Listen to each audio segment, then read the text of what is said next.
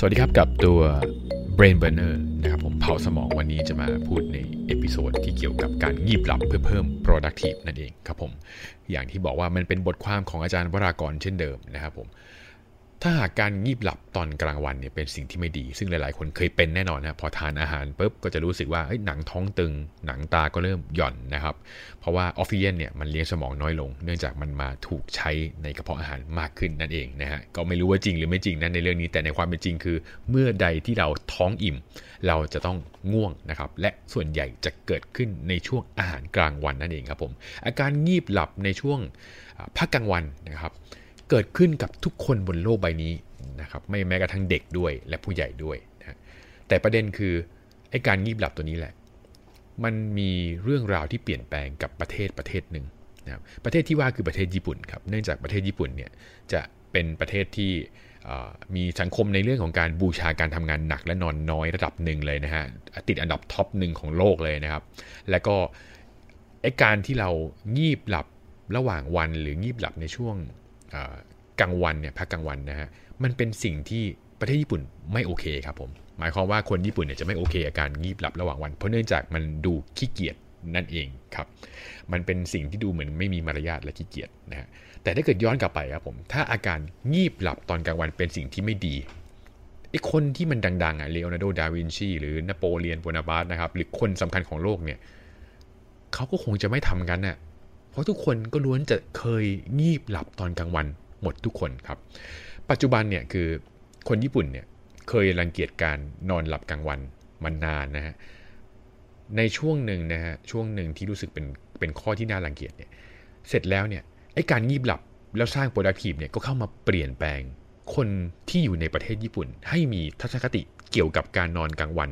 ที่ดีขึ้นนั่นเองครับ มันเป็นการเปลี่ยนโลกเปลี่ยนมุมมองเปลี่ยน mindset ของคนที่บูชาการทำงานหนัก และมองว่าการนอนระหว่างวันเป็นเรื่องที่เสียมารยาทนะครับ จนทำให้ตอนนี้นะฮะที่ประเทศญี่ปุ่นเนี่ยที่ดูหมิ่นดูแคลนการหลับกลางวันเนี่ยนะครับการแนบเนี่ยได้กลายเป็นแฟชั่นยอดฮิตที่ให้พนักงานทุกคนได้มีการแนบหรือหลับนั่นเองครับ และอาการ ที่เรียกว่าหลับกลางวันเนี่ยมาจากลากศัพท์ของภาษาสเปนนะครับที่หมายความว่าเซียสตาครับเซียสตาคือหลับสั้นๆ ในช่วงบ่ายครับผม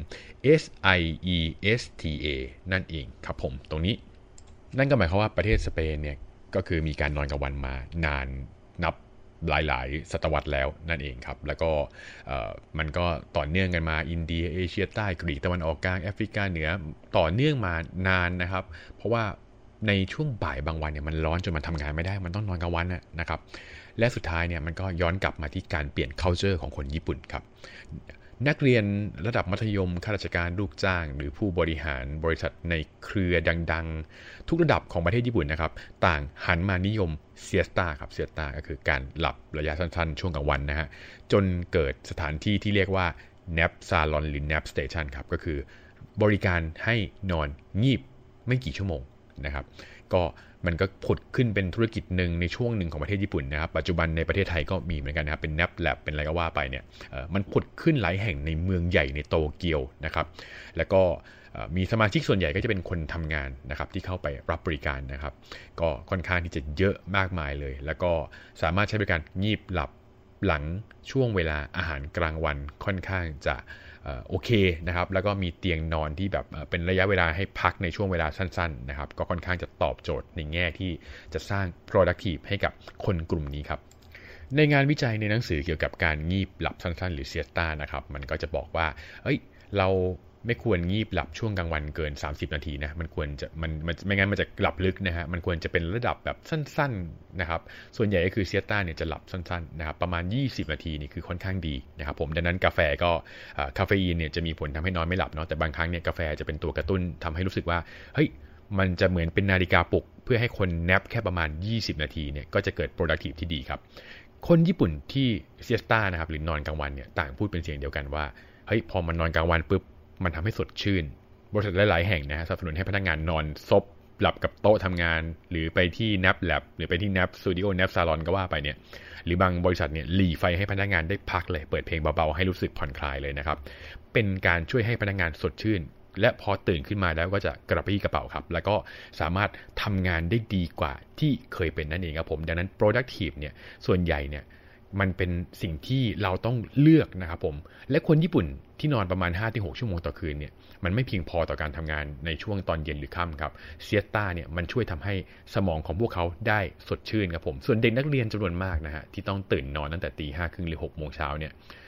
ใช้เวลาเดินทางประมาณ 1-2 ชั่วโมงเนี่ยจะมีช่วงเวลานอนที่ไม่เพียงพอ ดังนั้นเซียต้าก็จะเป็นสิ่งหนึ่งที่เข้าไปเติมเต็ม ในเรื่องของการเปลี่ยนแปลง culture ได้นั่นเองครับผม ดังนั้นมันก็เป็นเรื่องของการเปลี่ยน culture ครับจากสิ่งที่ไม่ยอมรับณวันนี้กลายเป็นสิ่งที่มันยอมรับ ถ้าเกิดว่าสิ่งนี้มันทำไปแล้ว มีผลวิจัยที่ลองอที่ที่มาการันตีว่ามันจะเกิด productive ที่ดีขึ้น ดังนั้นมันก็พร้อมที่จะทำให้หลาย ๆ องค์กรที่จะปรับและนำมาพัฒนาบุคลากรในองค์กรให้มีประสิทธิภาพดียิ่งขึ้นนั่นเองครับผม